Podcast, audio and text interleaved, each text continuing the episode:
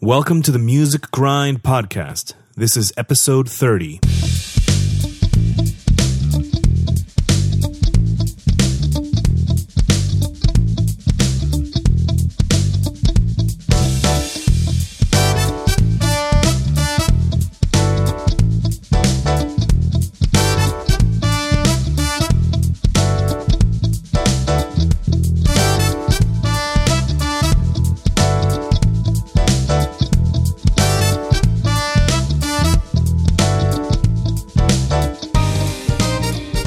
Welcome back to the Music Grind, the uh, podcast where we take a look uh, backstage, behind the scenes, day in the life look of uh, what it's like to be a working musician. And in these uh, upcoming episodes, we're going to be talking about some real things. Uh, you know, some of the, the stuff that doesn't really get talked about. Not only, you know, what it's like to do the work, but what it's like to live the life of a musician, of an artist, uh, things that have been affecting us recently in this country, around the world, um, and some things that you know affect us as musicians and as humans for ages. If you are enjoying or have been enjoying this podcast, please uh, don't don't forget and don't hesitate to share this with whomever uh, you want. One of my favorite things to tell you to do is uh, grab somebody else's phone and subscribe them uh, to this podcast. You know, just take their phone, just take it, subscribe them to this podcast. It's available on Apple Podcast or if they have an Android on Google or on Stitcher or on Spotify and uh, just yeah subscribe them. Because you're already subscribed. You're listening right? Aren't you? And if you're not you should. And that's what i think. Uh, you can also share it um, well i just said you know share it rate it and review it on any of those platforms that you happen to listen on. That will help uh, to you know spread the word and help get this podcast up on the lists that they make. And you know all these uh, all these things will help. Today's conversation uh, I've been looking forward to this one for quite some time. I've been thinking about it for quite some time, and uh, I'm quite excited to present this one. It is a long conversation. So this you'll you will have noticed that this episode is roughly two hours long. That's because there's a lot to say. Jeremy Douglass uh, is an artist. He's a phenomenal musician, but he's also a deep thinker, and you know, there's a lot to say in this conversation. The the reason I wanted to have him on the conversation was for one topic, but we got into many more, which I'm very happy to do. That one topic was um, or is imposter syndrome. We all, as artists, as musicians, we all encounter it to some degree, I believe. And what do we do about it? What is it? What do we do about it? How can we um, how can we live with it? How, you know, what are some methods? Um, and I think most importantly, just keep in mind that we all feel it. You are not alone in that feeling. And let's see if we can't uh, turn it and use it for growth rather than, you know, paralyzing us, which often can happen. Uh, I'm really glad to have Jeremy because he posted about this um, on Facebook about two years ago, and ever since then, I've been thinking about it, uh, experiencing it, of course, thinking about it, and trying to, you know, cope with it in my own way. I do experience it, uh, as I th- I think that you might also once you hear what it is and once you delve into it, you might also realize that you have been as well. So, and then we talk about you know much more than that. Um, we talk about the current COVID situation, the current civil unrest. We talk about Jeremy's um, project, uh, Flo- the Florida Bjorkestra, which is a phenomenal thing. Um, uh, its inception, its you know the the current state. Uh, we're all on pause, but what is it? What are they doing uh, going forward? We talk about all this stuff, and I'm really excited to present this. So, without any further ado, Jeremy Douglass.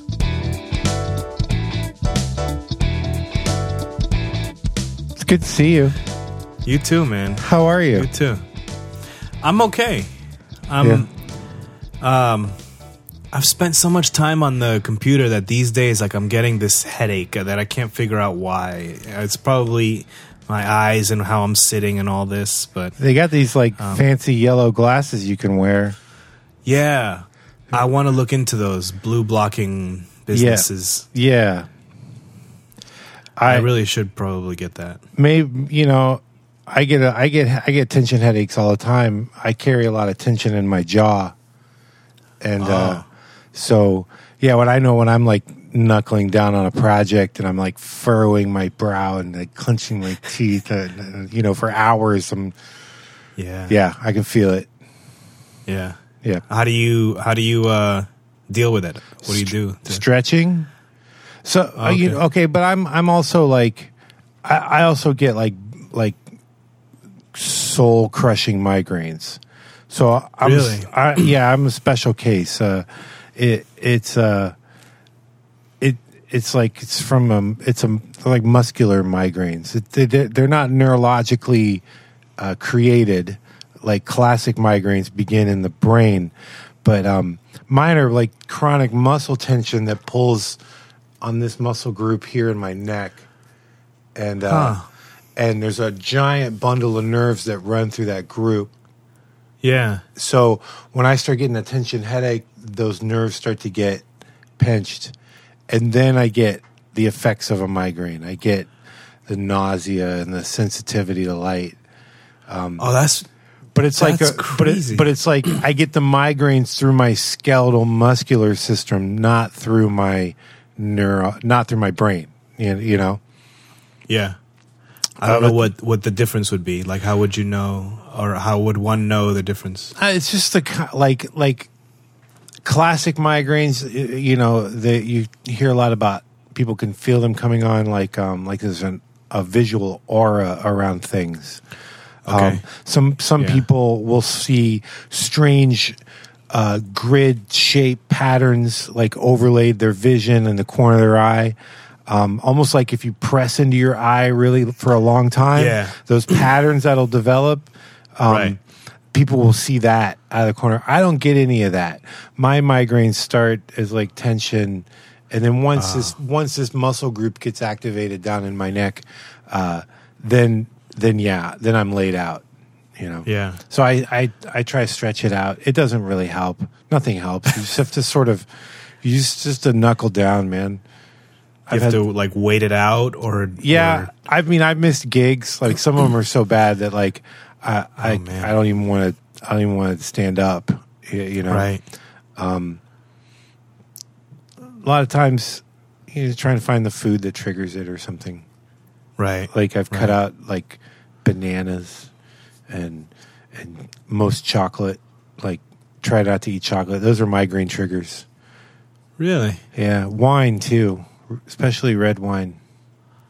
I never knew that. Yeah, wine, like a sip of wine is like an instant headache for me, like right away. Boom. Oh man. It's crazy. Yeah. Holy cow. Well, I'm sorry to hear that, but it, it's good that you have your you know what the triggers are, so you can avoid them. Yeah, so when you're working and you're getting all tensed up, man, I mean, you you, you got you take breaks, right? And you stretch. Yeah. Yeah. Yeah. Yeah. I have to. Yeah. Some sometimes um I mean I just go lay down or something for a, for like 10 minutes or something just like close my eyes, get my focus to a different spot and, you know. Yeah, it helps. I've been working on like touching my toes. I couldn't touch my toes until like 2 years ago for my whole life. And that's Wow. that's actually helped. That kind of stretching where you can like fold yourself in half and just Yeah. let and just let your your your spinal column and your neck just sort of dangle. If you can Uh-huh. get in that position where it just hangs and you can relax it loosely and like gravity just sort of pull your head back Right. out of you know where it should be. Have you ever done or thought about those you know those things that like hang you upside down by your feet and Man, AJ AJ Vaughn and Nicole, they they you know them? Do you know AJ Yeah, and I- Nicole? I, know AJ. Yeah, I don't A- know Nicole. uh, they got one, and I, Yeah. you know, like right before the pandemic hit, I was like, maybe I should. I kept thinking about calling them, asking if I could come borrow some time on it, but then Yeah. now, you know, nobody's going to anybody's house, so Right. I just let it go. I've always wanted to try one of those. See see if it'll help. Um, who knows? Yeah. So man, let's um I want to I want to know I actually don't know much about your history. I just know that I've like I've when uh when I started playing here about 10 years ago, I was hearing your name and then I finally heard you and I heard you about like, you know, back in the day, I heard about you because you were playing with Lisa, right? Lisa and Kenny, Lisa Castellano. yeah. Yeah. Um, so I just knew you as like this jazz guy, uh, which you are, but you're more than that. So how did you get started with music? Um, I uh, I was um, what grade was I in? I, I, want to say I was like 14 years old, maybe Okay. maybe 15, and um, at the school that I went to, there was a piano tucked away in the corner of a room, and it was a very small school, and there was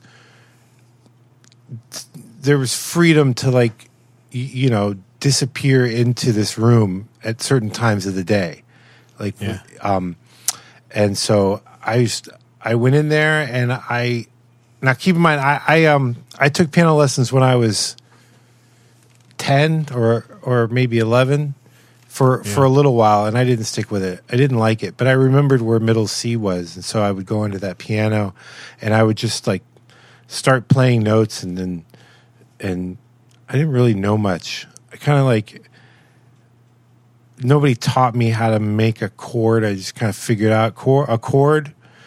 Um, Okay. and then i went and got some uh some instruction. I i I learned a bunch by ear. I sort of developed it over the course of a couple years. Begged my parents to get me a piano, buy me a keyboard. Um, I taught myself how to play uh, some piano music that I had been listening to. Um, a friend of my mom taught me how to play a Chopin nocturne, just Wow. by. Uh, was it? Was it a nocturne or was it one of the funeral marches? It, it, playing wise, it was very simple. It was this Chopin piece. It was just chords. I mean, big fat chords, but Okay. not a lot of technique. Just just stretching your fingers and playing these giant chords. And she taught Okay. taught, taught me those shapes. Um, but I it was really easy for me to cop the the emotion of it. It made sense. Like emotionally, music had always made sense. So Okay. once I learned those shapes, it was really easy for me to put emotion into it. And then I took that nocturne and then some other thing that I taught myself how to play, and I auditioned for Pinellas County Center for the Arts, um, just kind of on a, on my own. Like I was going to a a, uh, a Pentecostal Christian school, Okay. Yeah. and uh, I I wanted to I wanted to get out of there. It was a it was a dark kind of period. They they In weren't life, yeah. they weren't the they they weren't they weren't the model, you know, Christians that Yeah, you would you would hope to see. They they were. I don't, are you familiar with Pentecostalism? I am. Yeah. Um, not not firsthand, but I know. I growing up, I knew a lot of people who were Pentecostal.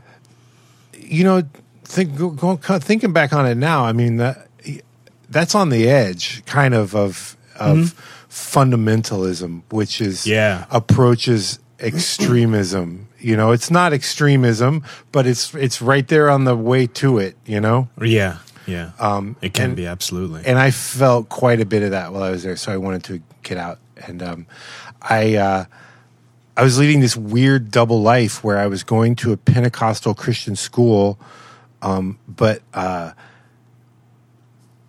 um, but my mother was going to a Unitarian church on Sundays. So I would go to Unitarian church with her, Pentecostal Christian school during the week. It was really interesting. It was uh, it was a taste of of two polar opposites. yeah, I was gonna. I was gonna ask, like, probably very conflicting messages through through the week, and then on a weekend. You know, the only conflict that ever happened was when the Pentecostals found out that I did go to Unitarian church. They warned me of the cult.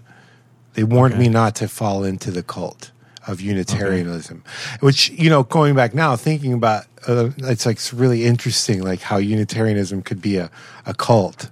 Uh, you- Uh-huh. You know, it is such a, a, a is so welcoming of of of all of all perspectives. There is no there's no leader of Unitarianism. Uh, you know, there's like classic joke about Unitarianism is what do you get when you cross a a Jehovah's Witness with a Unitarian, which is like somebody who knocks on your door for no real apparent reason.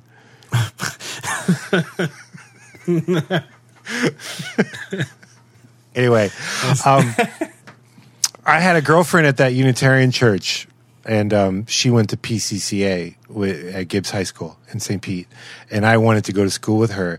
And I had been playing piano on my own, and she is a, was a, f- uh, a flute player, and so I auditioned so I could be with her and escape Yeah. the, escape that school. I and um and they let me in, so that started my life in music. I I went to music school. Nice. Yeah, and I, you know, I, I kind of like consulted with my parents on this, but I, I just sort of really did this on my own. You know, Were they were they supportive or I- uh, just reticent or or um, in between? I, you know, I, at at first, I it happened so fast, like how how how quickly music started to make sense to me, like from the time that I got this like little keyboard and started like figuring out songs. I mean, I like I really obsessively laid into it 14, 15 Well, years old. What was the know? kind of music? The, like listening was- songs on the radio or yeah, radio Chopin type? songs and and Chopin, that kind of music. A lot of like new age piano I was listening to. Like, Okay. like guys like David Lanz or uh, Ackerman. He was a guitarist. He was really good. Um, anyway, I I just was just soaking up everything that I could find, but I had not heard like jazz yet. No one had ever really played Okay. it for me. Um, but I got accepted to PCCA, so I started going there, and then that's where I got. That's where everything happened. That Right. that place you get was- exposed to everything else. yeah, that place was amazing, man. I couldn't think of a better high school experience. But my parents, I think, because it happened so fast, it's not like they didn't really take it seriously. I just think they were just did not expect to draw the line so cleanly between like my mom on Christmas buying me this keyboard and then four or five months later I've got audition pieces ready for a music school. Um, so y- you know, uh, yeah. So I, I, had the girlfriend that went to that school, and she arranged the audition for me. I, I, I contacted them myself. I, I, I did all the things. I, I had my parents' consent, but they were sort of like, "What we're doing? What are we doing now? What's happening?" um, I'm like, "I'm going to music school," and they're, you know, in the middle of the year, I transferred my sophomore year. I transferred there. So Oh wow. Yeah. Okay. yeah. Um, so it's got a little bit of a whiplash for them but um but you I, i'm always curious because of my own experience um with you know did you have did you have any i i guess i had to a little bit um show and prove that um hey this is you know this is for real Yeah, you mean you have to do any of that at music school? You mean? Uh no uh, with you, with your parents Oh no, Uh, or no. even at music school You know, i suppose my, yeah my parents, I guess, you know, looking back, they they were always supportive of anything that I wanted to do, and I think that at fourteen or fifteen, uh, I um, I hadn't really done anything. Like maybe they were just waiting for something to happen for me, waiting for an interest Gotcha. to. I don't really remember much of what I was like before 14 and 15. So unformed. And so, you know, I had, Right. I'm sure I, I had people that I liked. I'm sure I had like, I liked some songs. I, I had movies that I loved, but like I hadn't really formed like a, like a purpose. Like what was it, you know? So Sure. maybe at that point they're like, oh man, he found a thing. Let's, let's do this thing. yeah So So so now now it's definitely your thing. Um, how did you turn that into becoming a professional? just um uh the i would say um stubbornness you know to the Oh. to the point of of like uh I, I don't know i it took a lot of help i needed a lot of help uh, you know, Uh, from what kind of help? Financial help from my parents early on. You know, Okay. I I moved out on my own pretty much right after high school, um, and uh, and and got a job, but then lost it, and then there was quite a bit of help from my parents financially until I found another one. Eventually, I found a gig, um, and it was like my first paying gig. It was with this band called Ugly Rumors. They were a Grateful Dead tribute band um, out of uh, like Palm Harbor. They're still around. Um, Oh. now they're they're uh, Uncle John's band. They play. At, they've had they've like this great you know the Grateful Dead band that played at Skippers every weekend for like twenty years. That sounds vaguely familiar. Yeah. That's that's the remnants of Ugly Rumors. It's like what's left over from that group. But that was my first gig. I was uh, I was 18 years old, and they were all 30 and 40. you know, What, what did you learn then from what did you learn from that gig from being with these guys who are older and probably already in it? I learned that uh, I, I learned how to, uh, I guess how to. I was just playing Grateful Dead songs, but there's a significant amount of jamming and improvisation going on there. So, I I think I I don't know that I really learned how to jam then. Like my real lessons in how to play with other people came later. I think I just was happy to be doing something like that, and at the end of the night, you know, walking out with money. That was Yeah. really, you know, it wasn't enough. It, it wasn't, and I'm sure they paid me nothing because I was just this kid. But Right. to them, there was like, you, you know, I was the the kid in the group of the in the in the band of all grown ups, and I Yeah. think I think they liked that, but they didn't really they didn't really support it as financially as they could have. Uh, Yeah, but still, um, my my yeah, like my real lessons on how to play with people didn't come until like in my in my mm, early twenties, mid twenties. Um, so now you know I know I know you from uh, have you know having played together. Yeah. and you're doing actually. I, I want to ask you some. You told me years ago. You told me about this thing. I, I asked you about it, like how to solo and how you do because I love how you love how you play, and you described it as like you see kind of. Um, I th- you think you described it with like grayed out, like you see the keyboard and certain you hear certain chords and it's certain notes are grayed out to you, or these are the notes that you can hit, or do you still like experience that? You still Yeah, think yeah, that way? I do, but you know, I mean, that's like that. That's like trying to make it make sense. It's it's not really.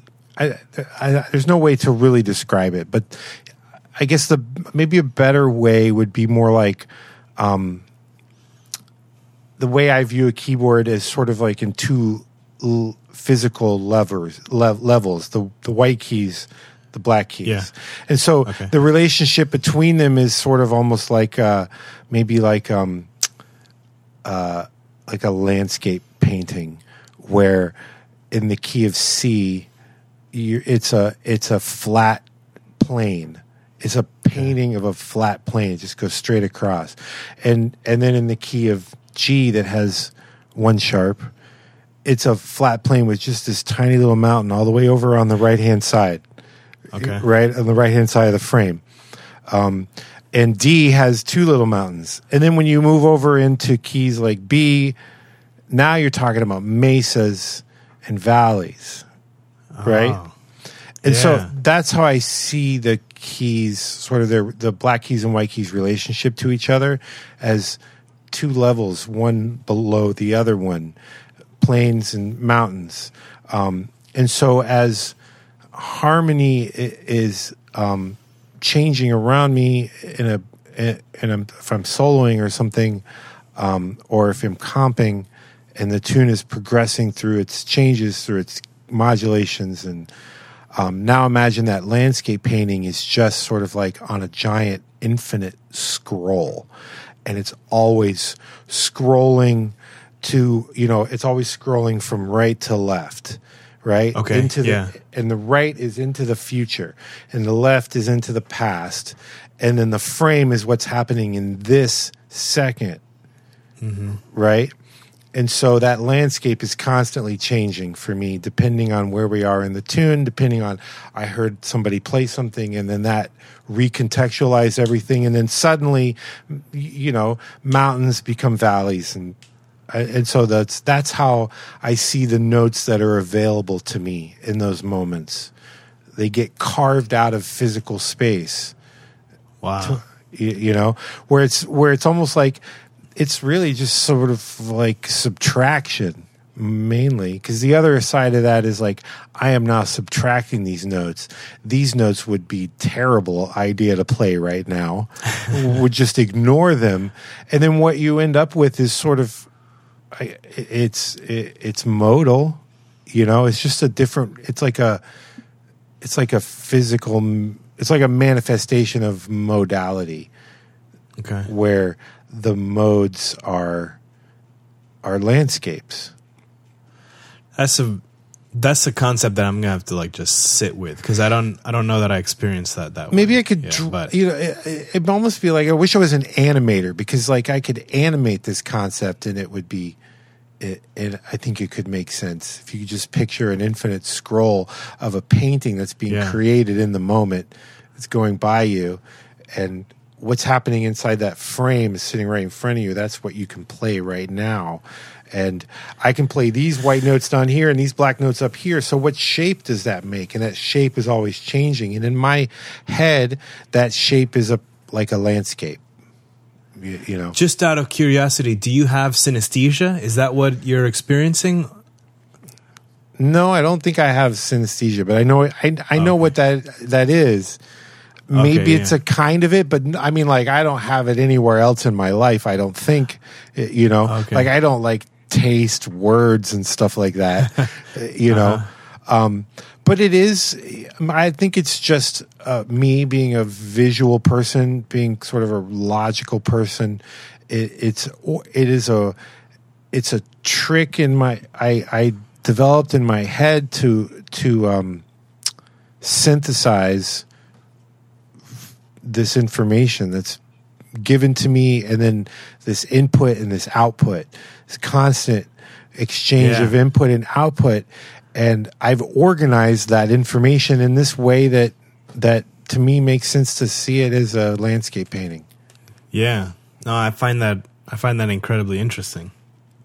Um, so you've uh, we talked on the phone of uh, what two days ago now. Can't I can't keep track of it. we got into some get to- we got into some heavy stuff man We did. I want to get back in there. But first, I want to list some of your credentials. One of my Okay. favorites is Bjorkestra. Yeah, the Florida Flor- Bjorkestra. the florida Orchestra.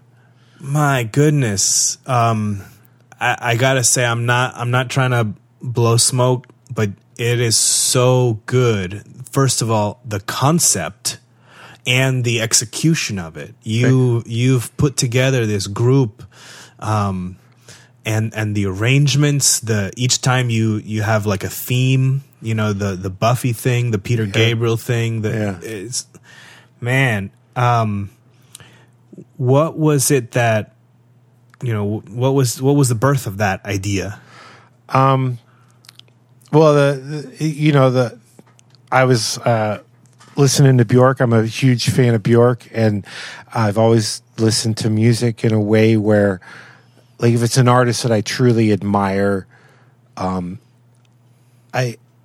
I, when I listen to them, I imagine like what it would be like to recreate this music with them. Uh, you know, what if I was in their band? Like, how which which of these parts would I play? Um, uh, I, I picture it, you, you know.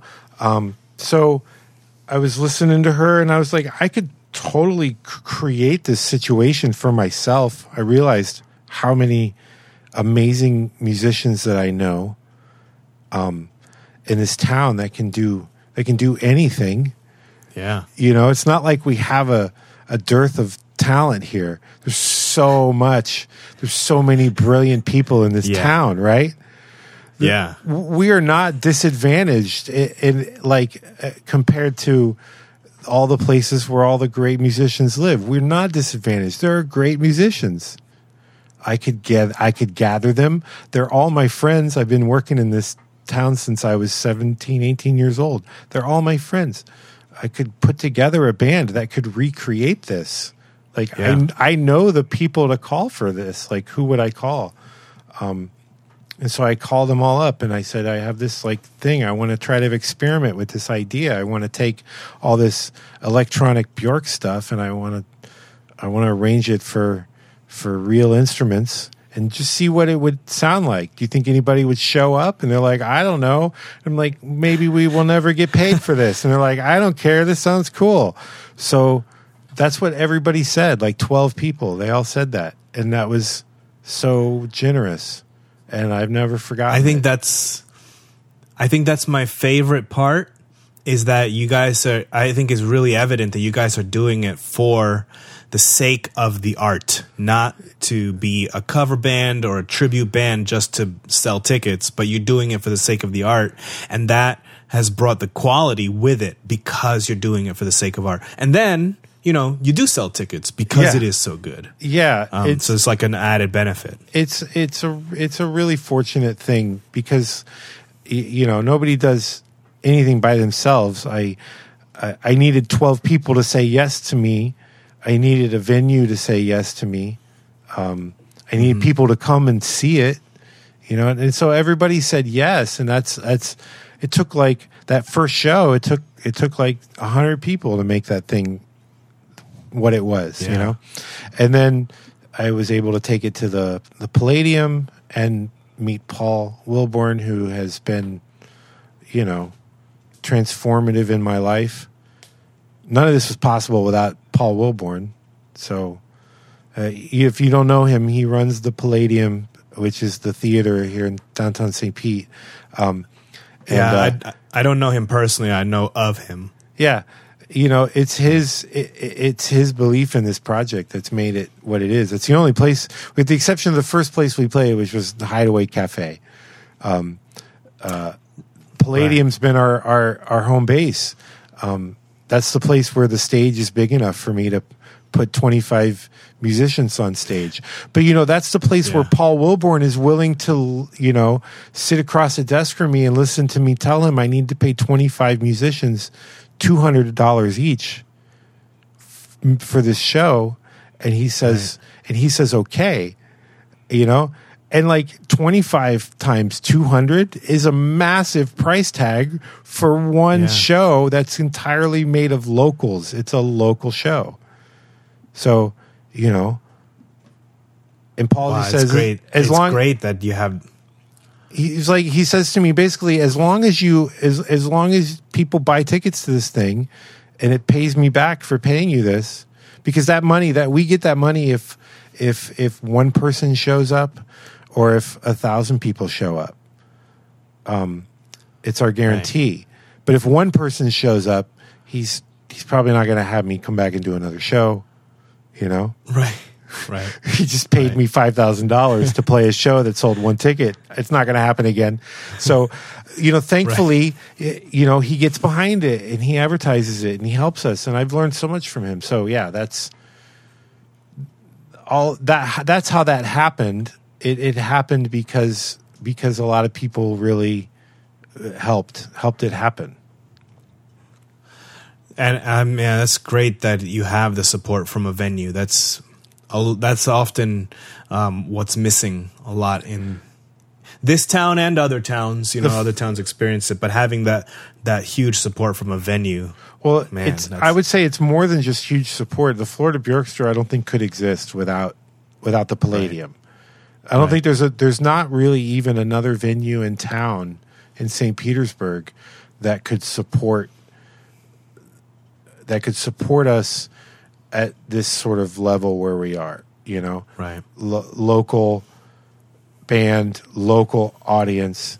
Um, there, there's no other. There's what other you know, 800 seat theaters are there in St. Petersburg that that are Like- that that are willing to produce a Yeah, show that's the- of right. 25 musicians.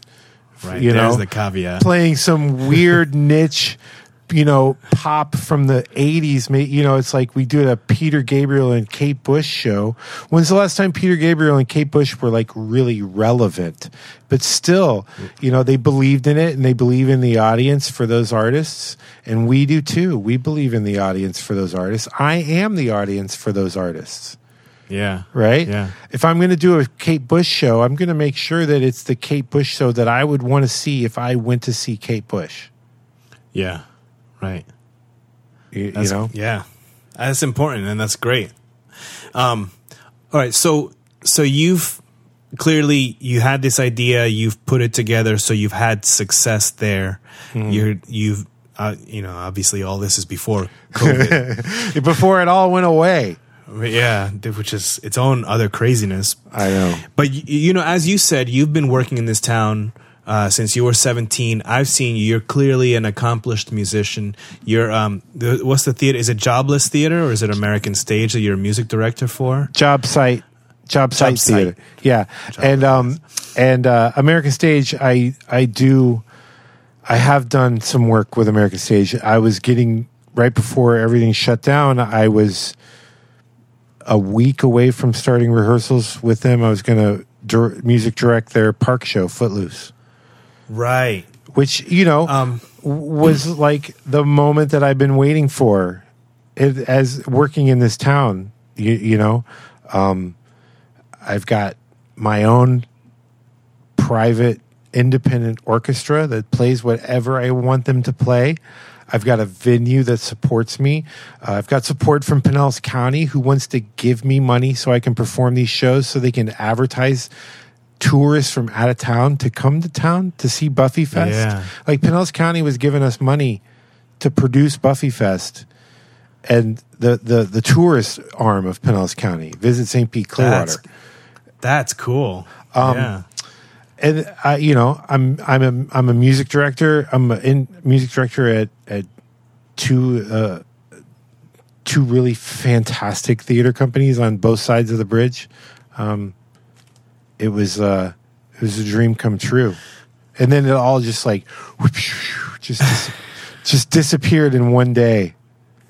Yeah. Amazing. I mean, I'm not gonna, I'm not going to sit here and complain about this. Everybody's had the same story. My story is not special.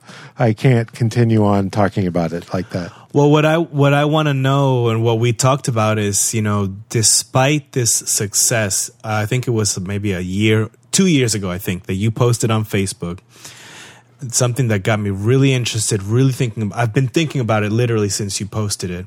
Imposter syndrome Yeah, man. and the fact that um, I think we all experience it. And I've talked about this to a few people who they don't know the term, but then I'll I'll explain it, and they'll, then they connect. Oh yeah, they I know. I've, to it. yeah. So what? Why don't you? Why don't you give us the definition or what it is? The best I the best I know it is is feeling like a fraud in in a community of other people who who also do what you aspire to do. Mm-hmm. Or who do what you have aspired to do and are currently doing. You it's the feeling of of being the imposter in the group of people who are the real artists. Right. And You know? despite all the success, despite whatever acclaim, you still Does- feel like it's unmerited. doesn't matter. Yeah, you feel like a fraud, essentially. And it, you know, um, it's interesting because it it's such it's such a a prevalent thing in in in artists. It's it goes all the way up to the top of who you know. If we had a, a hierarchy of the artists and the best artists of all all time, you know, chances are at some point in their life, all of them have felt like have felt like frauds, despite their accomplishments. And how and how can this be? I mean, this is what we were talking about is the that layer that um I, a little bit of irony that I like I feel it. I know I've experienced it. Um and I know I struggle with it. And then I see you who is so accomplished and I hear you that you're you're such a great musician. I don't understand how you feel it or I don't understand why you would feel it You, you, know, so I- it's like it it's okay, or I, I know I have it, but how, how is it that you have it? And I think so on our- and so forth. I think artists are are inherently very very sensitive people. You know, musicians incredibly sensitive, painters. since we we we are all sort of trying to connect to what makes us all human. We're sensitive to to the world and how it presents itself to us.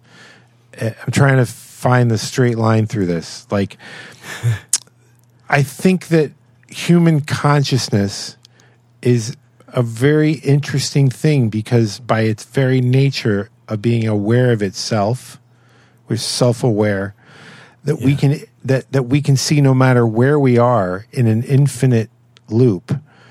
We are directly in the middle but if if you can grasp the concept of infinity, there's no end to how large things can get. There's no end to how small things can get. So it doesn't matter how big or how small you are, you are exactly in the middle Okay. of the infinitely large and the infinitely small at every point. And so, human artists who I believe are sensitive to this without maybe being able to name it are sensitive to their place in the world, our place in the world.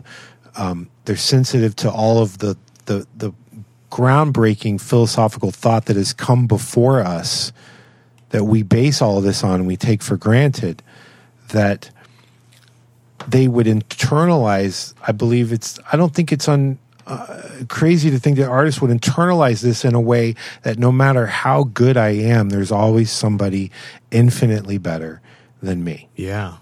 Yeah. I can never progress up to being the infinitely best.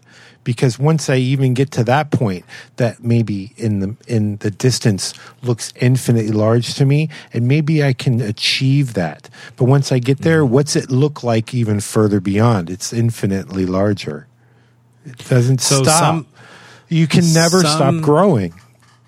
Well, some people would would use that as a um, as a means or as um, inspiration to keep growing, to keep learning. Yes. you know, where and, and other people or you know might have different degrees of paralysis because well, if I can never get there, then why try or you know, Right. that kind of and that's that the that's the beauty the infinite variety of of human personalities you know i don't i can't pretend that i i know what makes one person stick with it and one person quit Mm-hmm. i who knows it's a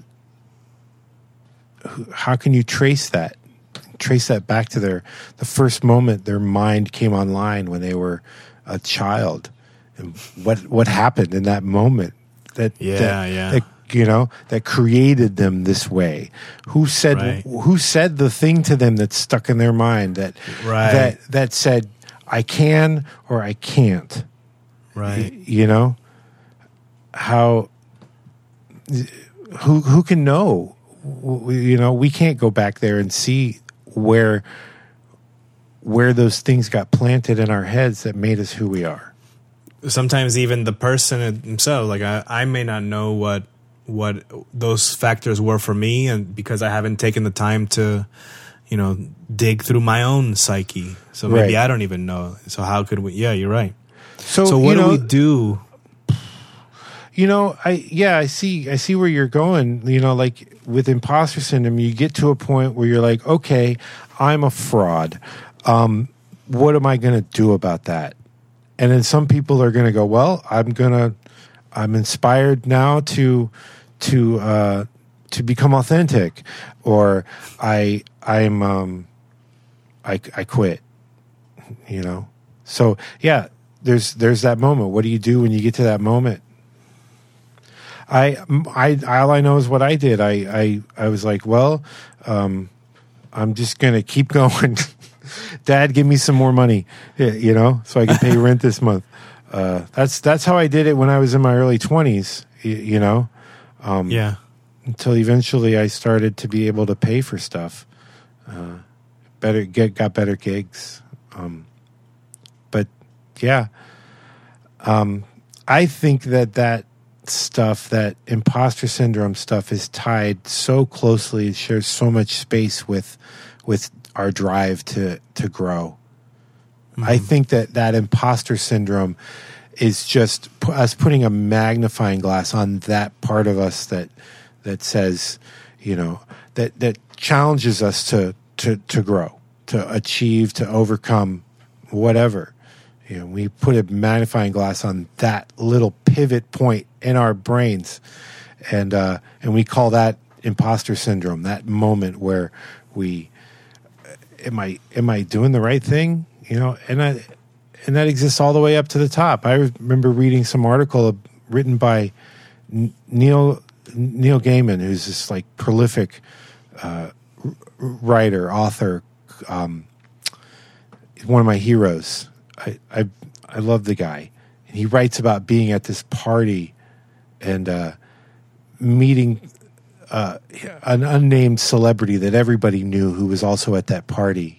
I don't think he talked about who that person was, but the way he talked about them, you know, it's somebody that we all know and love, and uh, and yeah. that person confessed to Neil Gaiman in that moment that you know I don't know why they keep inviting me to these things. I don't really feel like I'm I'm like I'm in the same class as these people, you know? Hmm.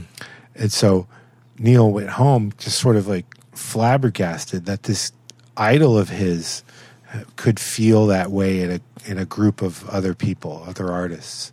Um, yeah, nobody's immune to it, and you know maybe it's there on purpose. Maybe it's there by design. It's it is that pivot mo- point where you're you're challenged.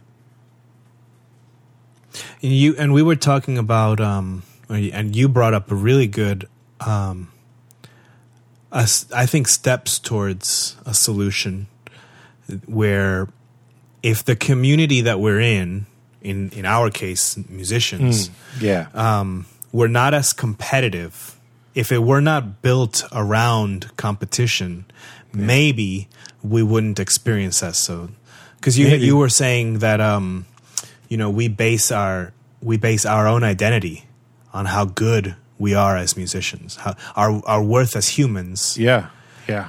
Um, on you know what you were saying you oh like the phrase that I that I love that you said on the how much um uh, depth of harmonic knowledge that you have, you know, as if that determines how good of a human you, you are. Yeah. And I think you're, I think you're right. We yeah. do that. I yeah, I do that sometimes. I you know yeah I remember I, I, do that. I walk into a room and there's another piano in there player and he's he's playing some stuff and I'm like and I'm like whoa what is he doing? Like oh man he's so much better than me. Um, you know and then I just kind of like you, you, know inside I get that kind of uh, the change in my my body language and uh, more deferential, uh, like you know, beta wolf all the way. Um, but I, I don't know. I mean, may, maybe there's not a solution to it because maybe it's not. I sure wish that we that that the that the community of uh, the music community weren't as as competitive as it as it is. You know, like like I, I but I don't think you can you can't you can't get rid of that.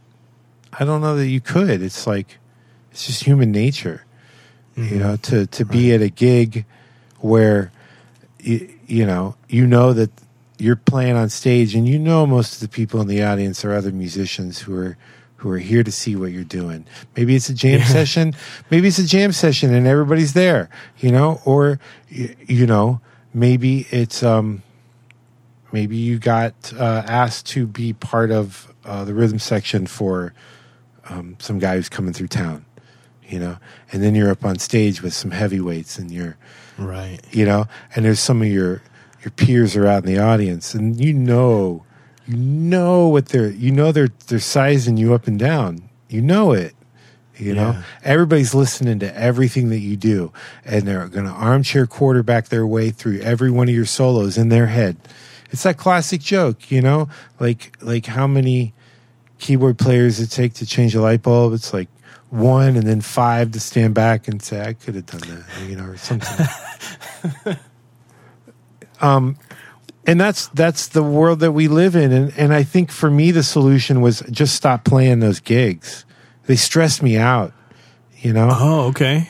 They made me kind of they made me kind of hate music you know those real heavyweight gigs where where everybody's playing balls to the wall and everybody's like it, it's just it's athleticism you you know there's mm-hmm. no there's no heart to it there's no it, it's it's the athletics of music let's show off you know we're athletes of tiny muscles and this is the this is the olympics now um I, I just stopped playing music that that i think would the solution for me was to stop playing music that that that was inviting to other musicians. That that's a very surprising answer. I got to be honest. I did not expect that answer. Well, I I I wanted to create gigs for myself, performances for myself that weren't just me trying to impress the other musicians by you know putting this the coolest band and and playing really challenging songs and taking solos and and let's all who you know you know only musicians go to those gigs. Yeah. You, you know? Right. I wanted to connect with an audience in a way that i could never connect with an audience of musicians and i got mm-hmm. tired of trying to connect with audiences of musicians by playing you, you know that's where my in the beginning when I was younger, that's where all my instincts went. I went to the kind of music that was challenging, that that was high energy, um, that uh, you know required you to be uh, technically and harmonically pro- prolific.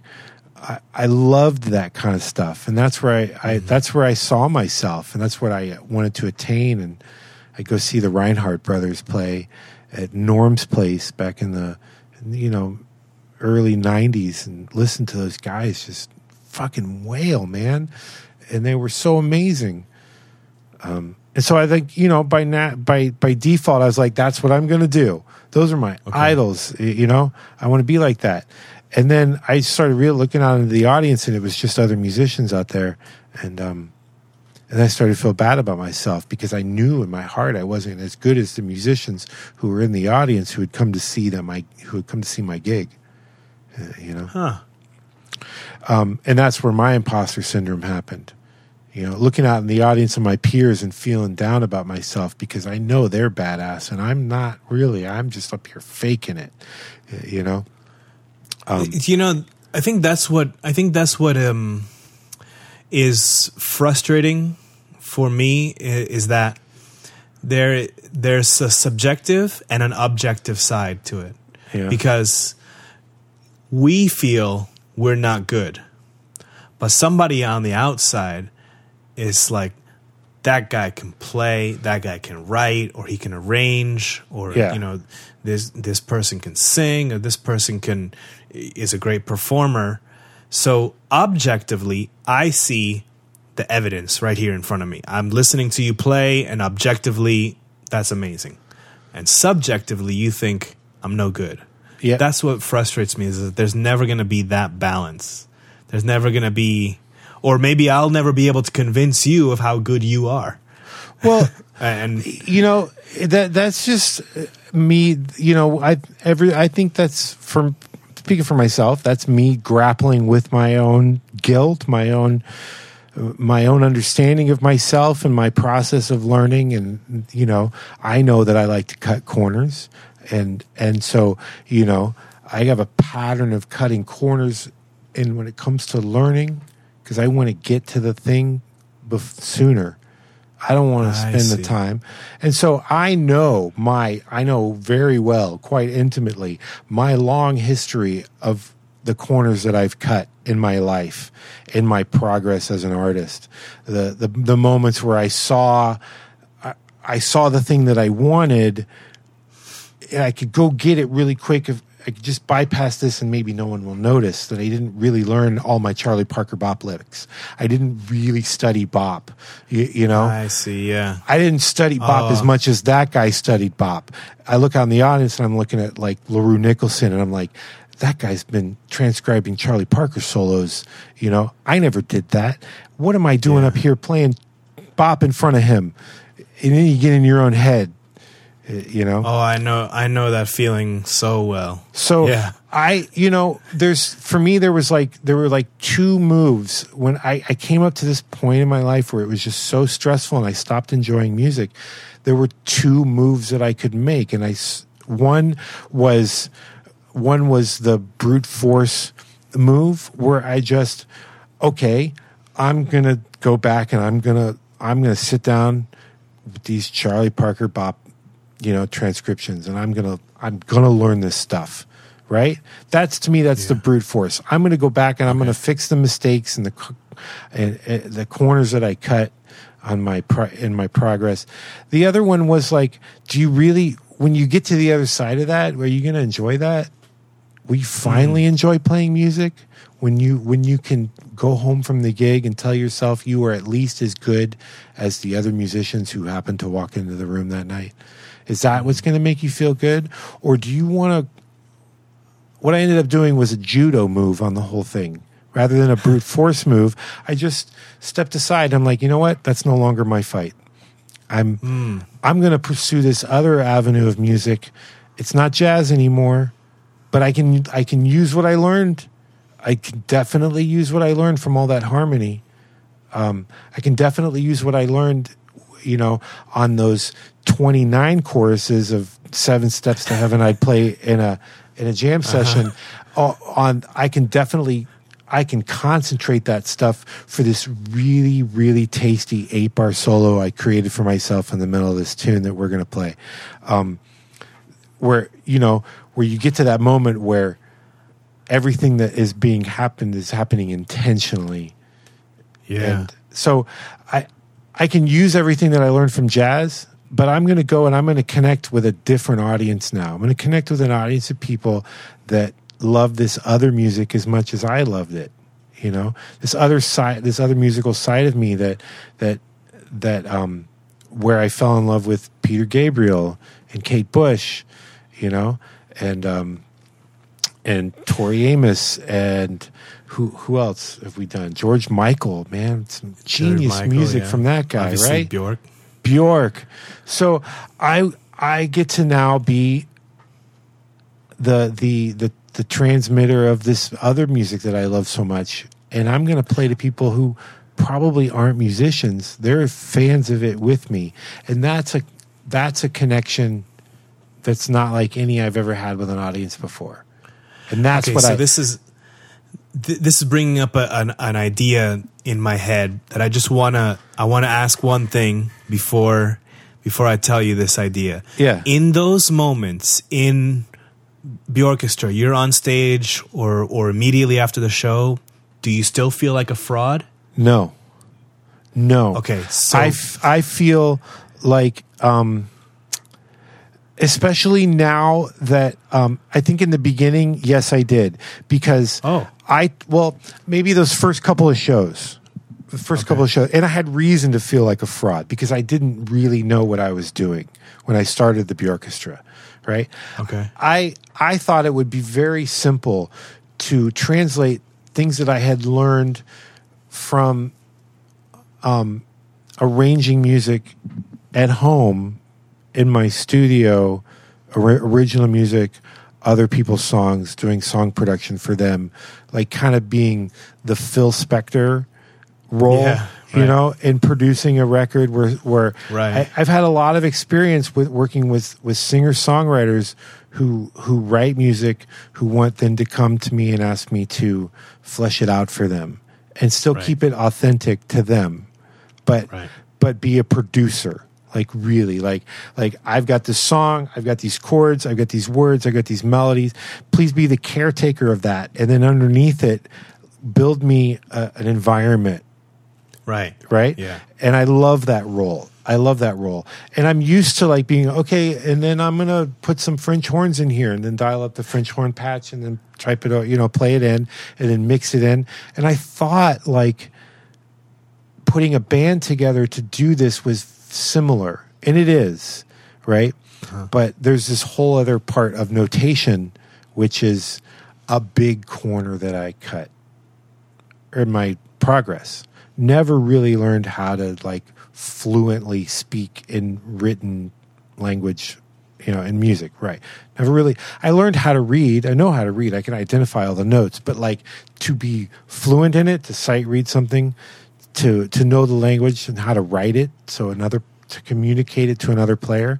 I remember like the first time I handed Austin some music for for the orchestra, like for before the very first show, I I I gave him like a, some sheet music that was. I mean, I'm to show my ass right here.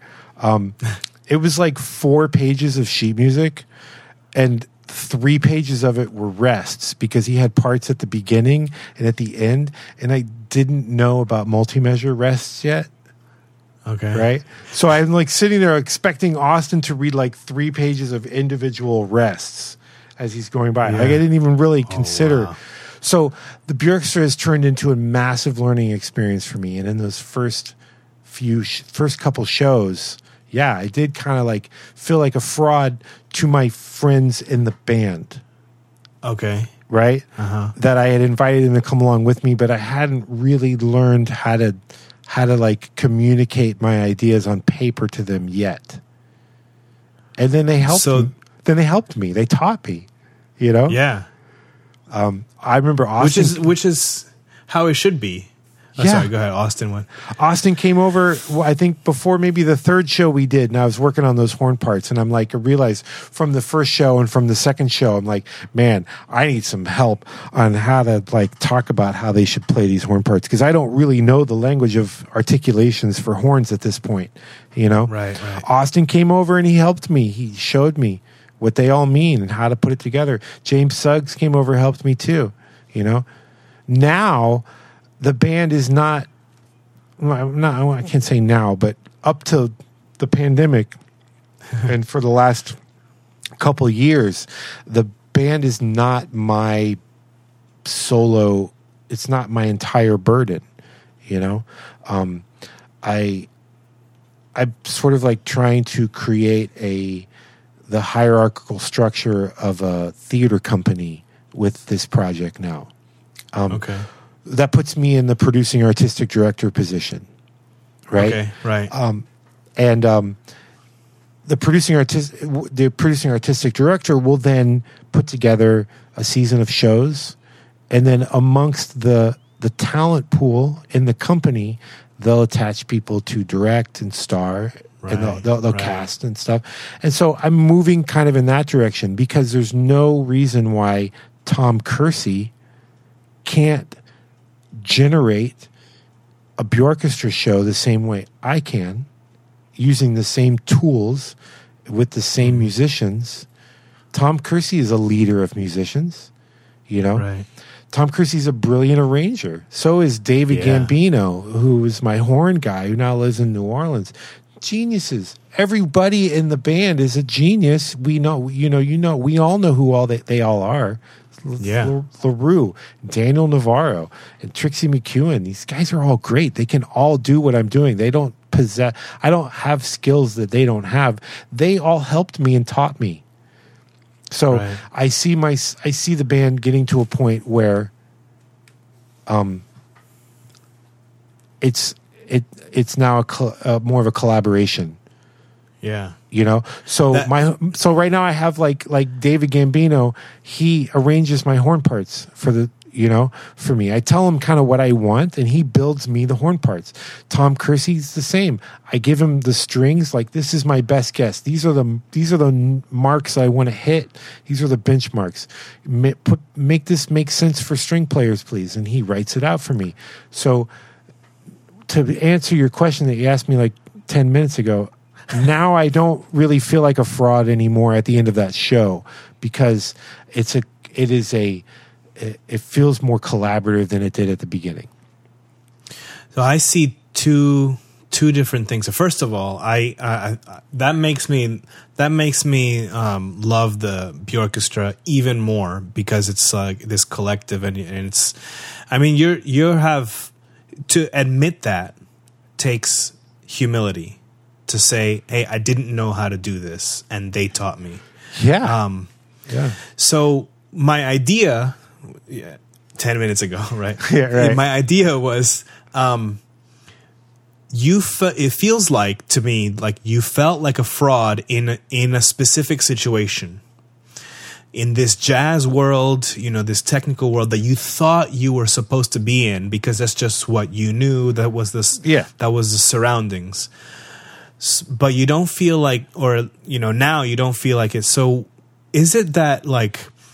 if you're in a situation where you do feel like a fraud, you're really not meant to be in that situation, anyways. I think You know, so. So Maybe. get out of that situation and get into the thing as you did, you know, that you really connect to. Maybe you're not really meant to be the technical shredder, the, the even if you can, maybe that's not your what you're meant to do.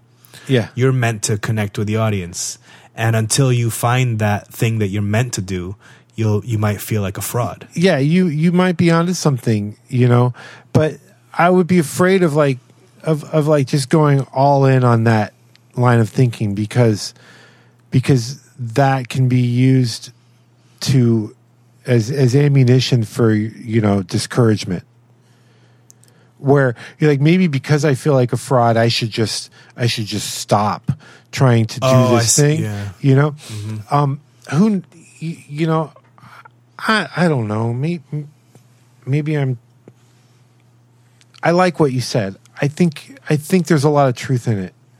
I don't think that we're gonna we're gonna like wrap all of this whole concept up in a bow but like I think there's some truth in that that you know the, that maybe imposter syndrome is a is a symptom of knocking on the wrong door.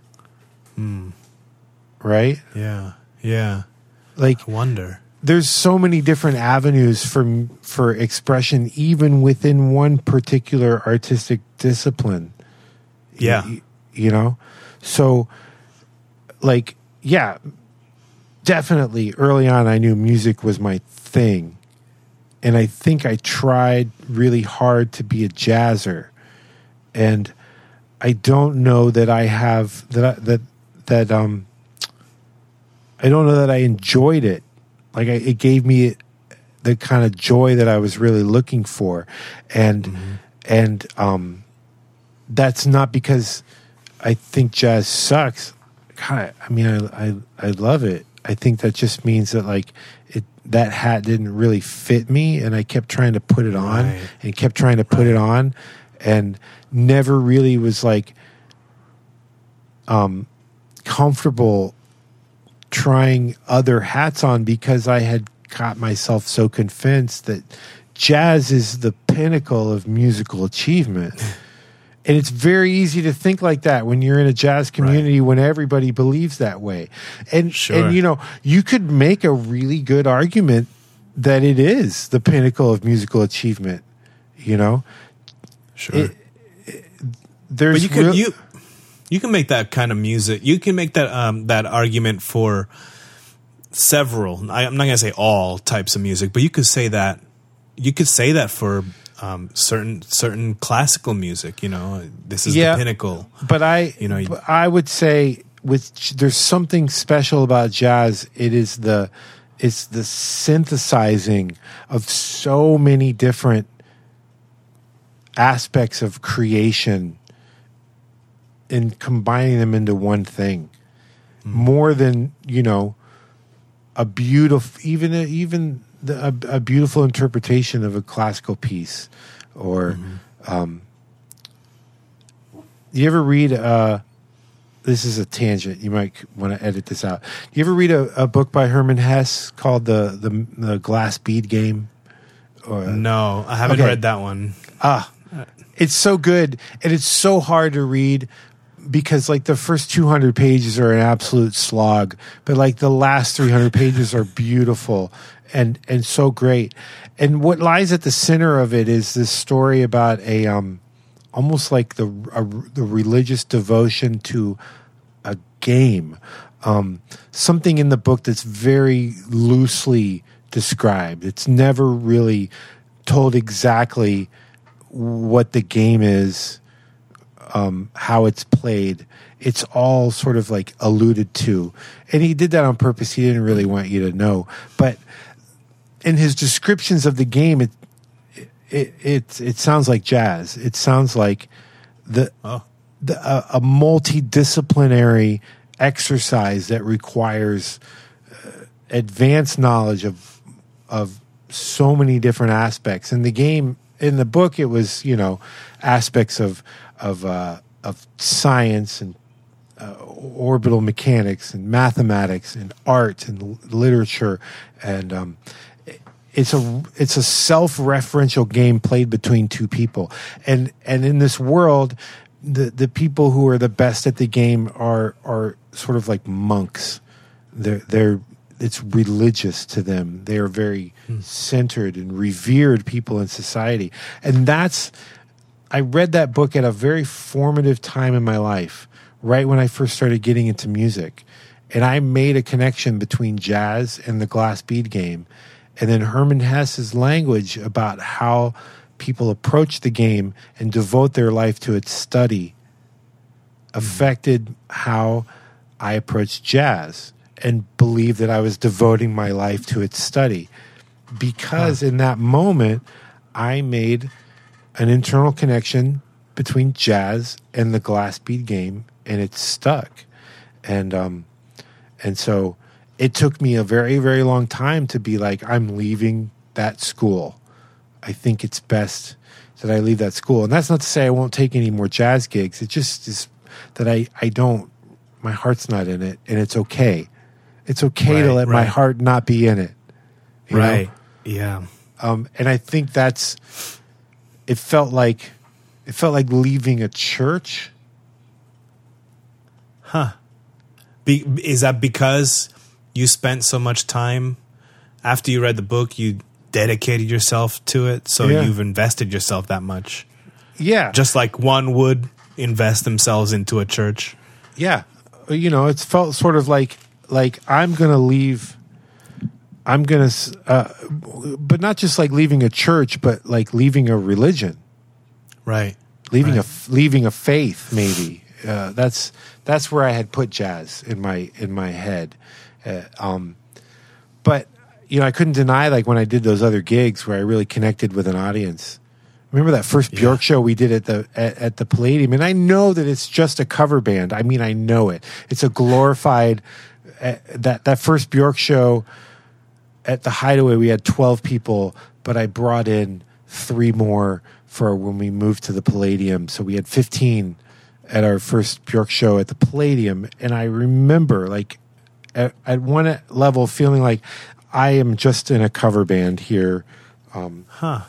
Uh, but then I walked out to play the show, and I saw people out in the audience that like were wearing like Bjork concert T-shirts. They came like dressed for the show, Wow. and I and I was wearing my Bjork concert T-shirt that I bought when I went to see her in Colorado, and uh, yeah, man, um, that felt really really cool to like connect Yeah. with, to to to be like for one night the um, the president of the fan club.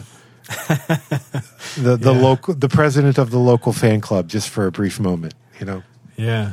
and that's how I feel at every show. I feel like I get to like like I find a fan base that I you know that's I, got- I got some criteria for picking a show.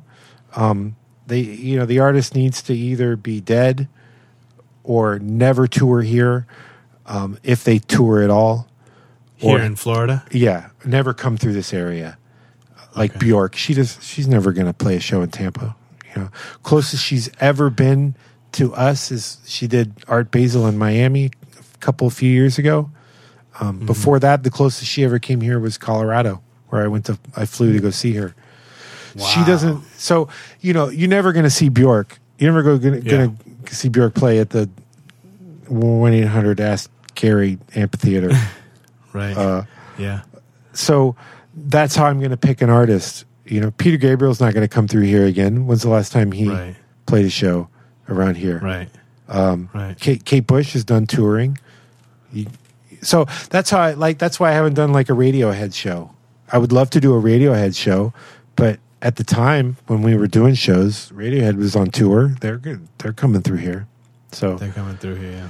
so that's so it became like a, an addiction to to identify a fan base and speak to them in their language and promo for a show to to like reach out to other fans of this music and talk to them as they're getting excited to see them start to tag their friends. We're going to go see it. It's going to be great. Yeah. i've never had that kind of experience at a jazz show. See this this is this is just reinforcing this idea. And and I think you're right that it's it's dangerous to go all the way down this line of thought but you it seems like now you've found your thing or at least one of your things a major thing. I, I don't think anybody is going to be this is the one thing that I do. I don't think we should be that way but this is a major thing that brings you joy that you're you know you excel at. I you know being uh, being the jazz guy maybe it just wasn't your calling, and this is, or this is a big part of it. that well kind of it's it, it, it's I- it's a product of uh, of of new influences really because it all kind of happened at the same time that I was starting to work in theater um realizing a, a you know what a dumbass that I was for so long um like chasing jazz when like really musical theater is so much more rewarding for me to be a part of. Like i think i regret early decisions that dismissed musical theater as i don't know what i dismissed it as as being trivial or or beneath uh you know the pursuit of uh, of mastering jazz I, right. f- I feel like now that was a really, really regretful and ignorant choice to make at a young age, because had I given musical theater the, its fair shake, um, I may have chosen a different path in life. Um, that was that would have been more fulfilling for longer. You know, um, I started working with Jobsite theater and and just was like amazed at, at at how ignorant I was. Musical theater is all of the art forms, all of them, like at the same time. yeah. It's um, it's undeniable when you get a a a, a group of talented people together mm, in, in different disciplines and put them together under the direction of of of a unifying vision and and Yeah. present music and dance and art direction and costuming and writing and character uh-huh. development and narrative and and lighting and all Yeah. I mean it's it's it's all of it brother it's set the decoration there is not Yeah. there is not a art form that is not on display in music theater hmm. Maybe basket weaving but you, you know but i mean you can wrap it all up it's it's the visual it's the physical it's the musical and it's the intellectual it's all of them at the same time Yeah. and that's and right. um, when that when I started playing in music theater uh, with Jobsite, I started working with them, and all those light bulbs went off in my head right around the time that the Bjorkestra was getting ready to do its second Palladium show, and I started bringing in people that I was making friends with in music theater into the Bjorkestra, and then Oh, cool. they changed the Bjorkestra. Um, it became how, how so? it became a theatrical experience. Like the idea dawned on like like the if I had had my way and done Bjorkestra completely by myself without anybody's influence, it would have just been a sit down show. To be honest with you, here's the music. Thank you very much. Have a great night. But when I started like like bringing in my music theater friends that I was making at that time, and they brought their ideas, costume changes, what you know, suddenly I'd be like, oh, I was thinking about this thing completely two dimensionally. Uh-huh. And the music theater people, with their inspiration and their energy, brought three dimensions to it. And I would, I, and it wouldn't have happened without them. I would not have seen it. So, um, people like Colleen Cherry, who is, you know, I, she's invaluable to the project. She changed it. She made it a theatrical experience. When we did, I did my first show with Colleen. Um, uh, she sang backups on our first Peter Gabriel show when we did that with Tori Amos, I think. But then the Yeah. show that followed that, we did David Bowie, and I put her in the lead, and I gave her the Bowie lead, and um, she killed it. And she brought in so many theatrical elements to the show that that made it an experience. It made it, um, and and then you know the, you you you know here's another tangent. We can't sell records anymore, right? Like Right. nobody nobody Right. buys records anymore. But it's very easy to to to identify an audience that's hungry for an experience. Yeah. It just belongs just to them, right? Yeah. So when we do a Bjorkestra show, it's not videotaped, it's not recorded. It happens in that room, in that moment. And I make that very clear to everybody at the show. What you're happening here is not being recorded. You, you, you'll never see it again. It's just for you people. We're not streaming live on the internet. You go out in the lobby and you see our merch table. We don't have CDs. We never will. You know, this, the whole point of this thing is for you people in this room right now, and it disappears when you walk out. Um, and you'll never see us. We'll never repeat this show. Wow. So, and I think that they, I, you know, I think people respond to that.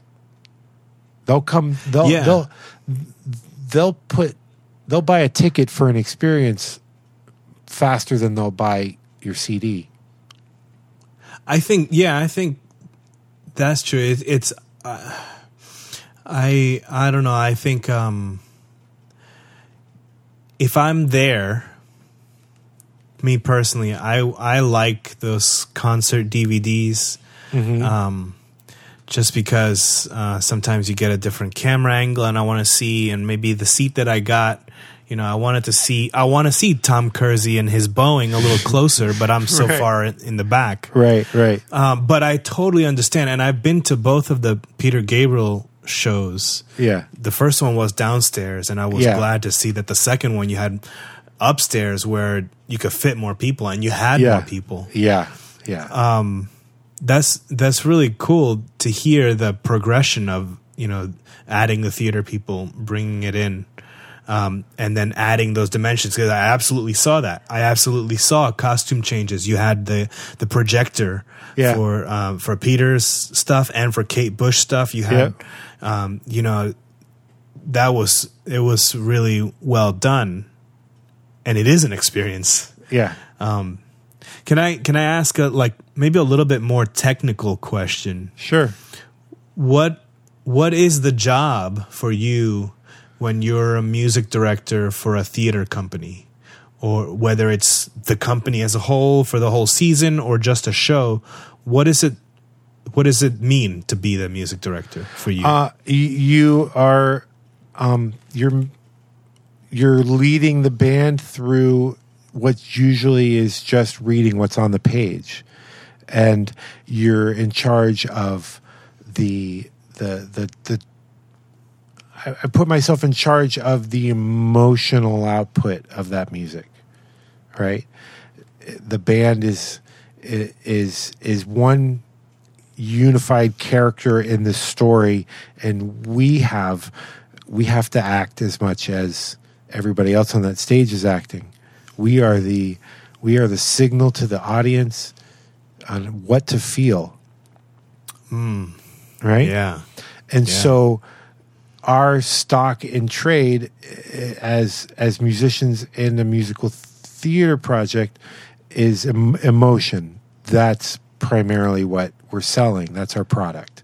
And so it's i i you know first and foremost um I want to protect the emotional out content of that music, and that is tied in directly to the director's vision. So you're an interpreter um, of the page, you're an interpreter of the director, and then in the moment you are the sort of ringleader of the group and and all of those um, sections where uh, you got those infinitely like for for instance those infinitely repeating measures where you're waiting for Right.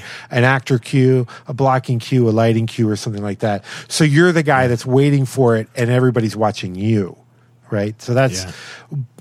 but um, once you get into shows and everybody's got all that stuff down, you're really just another performer in the show for the most part. But in rehearsals, the the there's collaboration with the director on what gets cut, what gets accentuated, what what, what gets uh, sort of, um, you know, here's the here's the important stuff.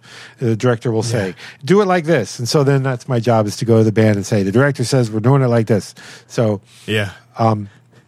but yeah, band leader, really, just band leader of somebody else's music for somebody else's story, for for somebody else's uh, unifying vision of how that story is going to be staged, and um, and uh, I love it, absolutely.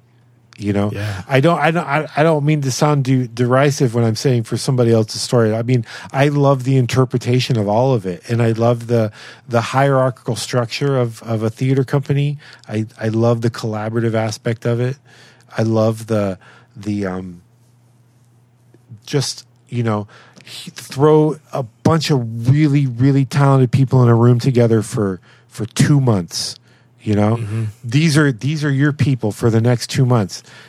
And like the the the fast friendships that developed that are Yeah. like that are like lifetime friendships Yeah. you, know? I'm uh, and uh but you only really work together for a couple months and then it's Right, on to the next thing i i love it i i love the add of all of it like like I like like the fact that look, when I did Three Penny Opera with Jobsite Theater, I was off book for that show, and that's a complicated show. That music, that Kurt Weill music, oh my god, oh my god! I didn't think I would ever be able to understand it. Like when we were leading up to that show, so weird and dark and and um and and surprising, like unpredictable and odd keys, you, you know, with like genuinely like harmony. Like, that, am I reading that right? Let me hold on. What is that note? You, you know, Right. no, I'm reading Yeah. that right, and it sounds like this. Holy crap, this is crazy.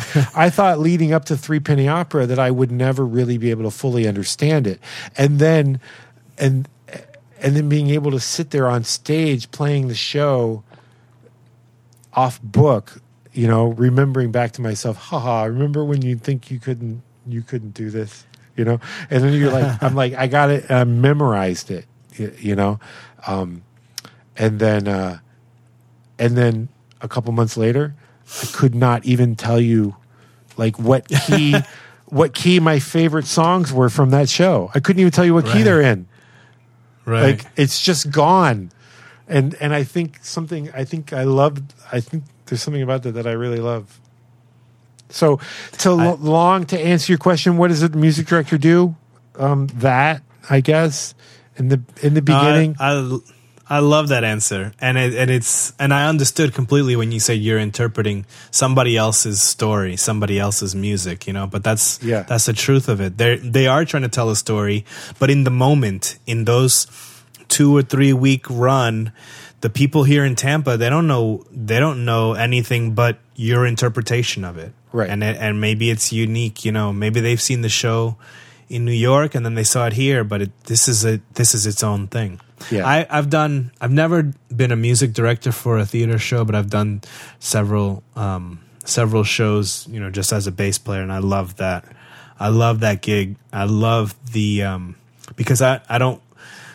I'm I feel strange saying this. I like being on stage, but I don't really want anybody to look at me when I'm on stage. Uh-huh. So being in a theater in an orchestra pit, you know, Yeah. you just you wear all black and you you're in Perfect. a pit and You're you blending right and in. You play.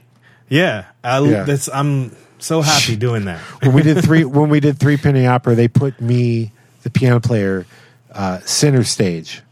The way they the way they staged it, they staged it in levels, and I was bottom level center stage, right in the middle of everybody dancing around me, um, on top of me. Uh, the the uh, the guitar player was was behind me to my left. The the drummer was like behind me, way up on like three floors up to my right. Um, the horns were in the two wings on either side. The band was spread out, but everybody could see me because I was right in the middle of it. Yeah, they That have was- to see you. That was fun. but uh, yeah, um, you know, I think you you know Mark Feynman. Yeah. He said something to me a long time ago that let me off the hook, and um, and and I'll never forget it.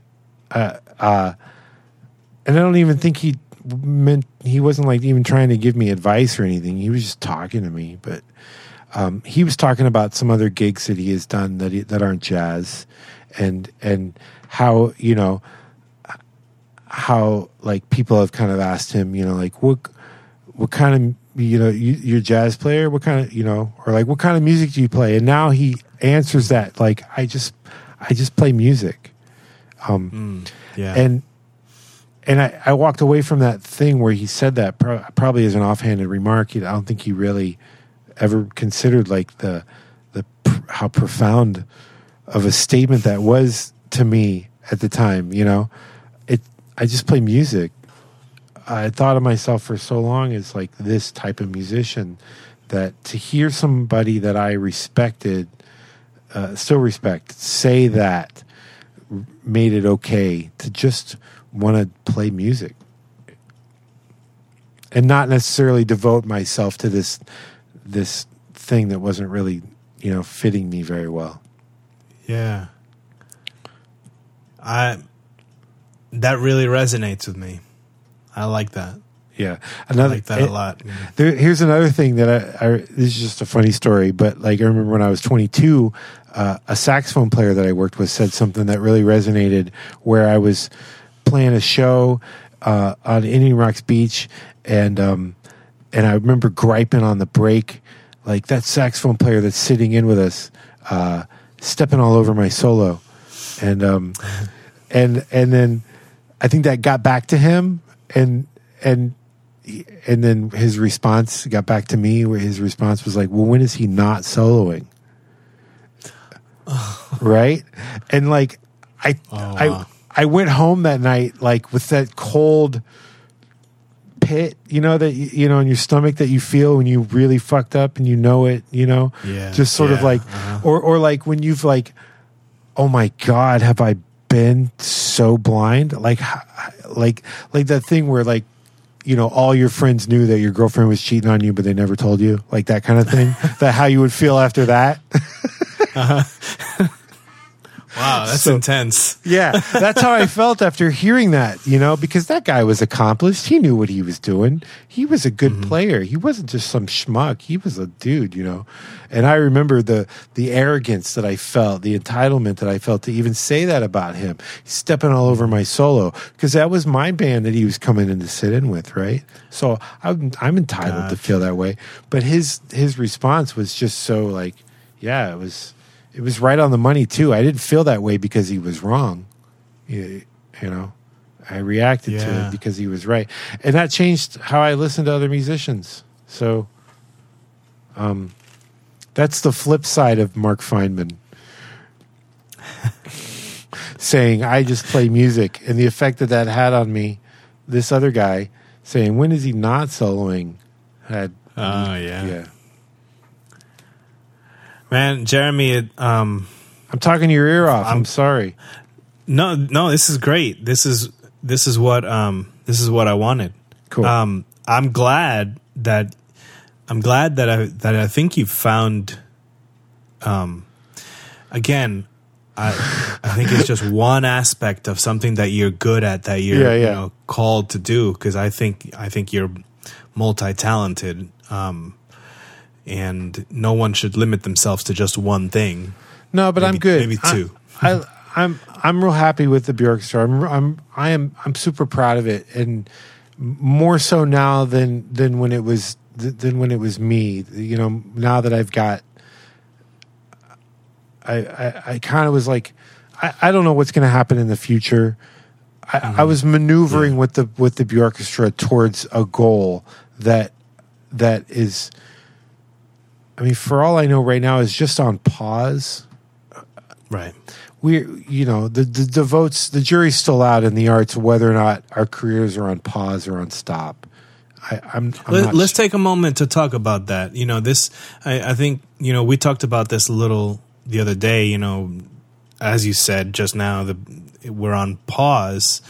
Um, what, what has it really been like for, what has your experience been? I've had a few, actually, I've had a few people from the Björkestra. I've had Lance. Yeah. Um, I've had Dave on the podcast and Yeah. we talk about, you know, what their experience was through all this um, how have you been handling COVID and and the rest of the ensuing madness in this country? well it's in two stages i think in the in stage one uh march 13 i you know my show shut down um uh and i knew that my I, I, buffy fest with the Björkestra coming up i knew that that was canceled that was april 11 uh, you know on march 13 my show that i was in at the straz just stopped um Right.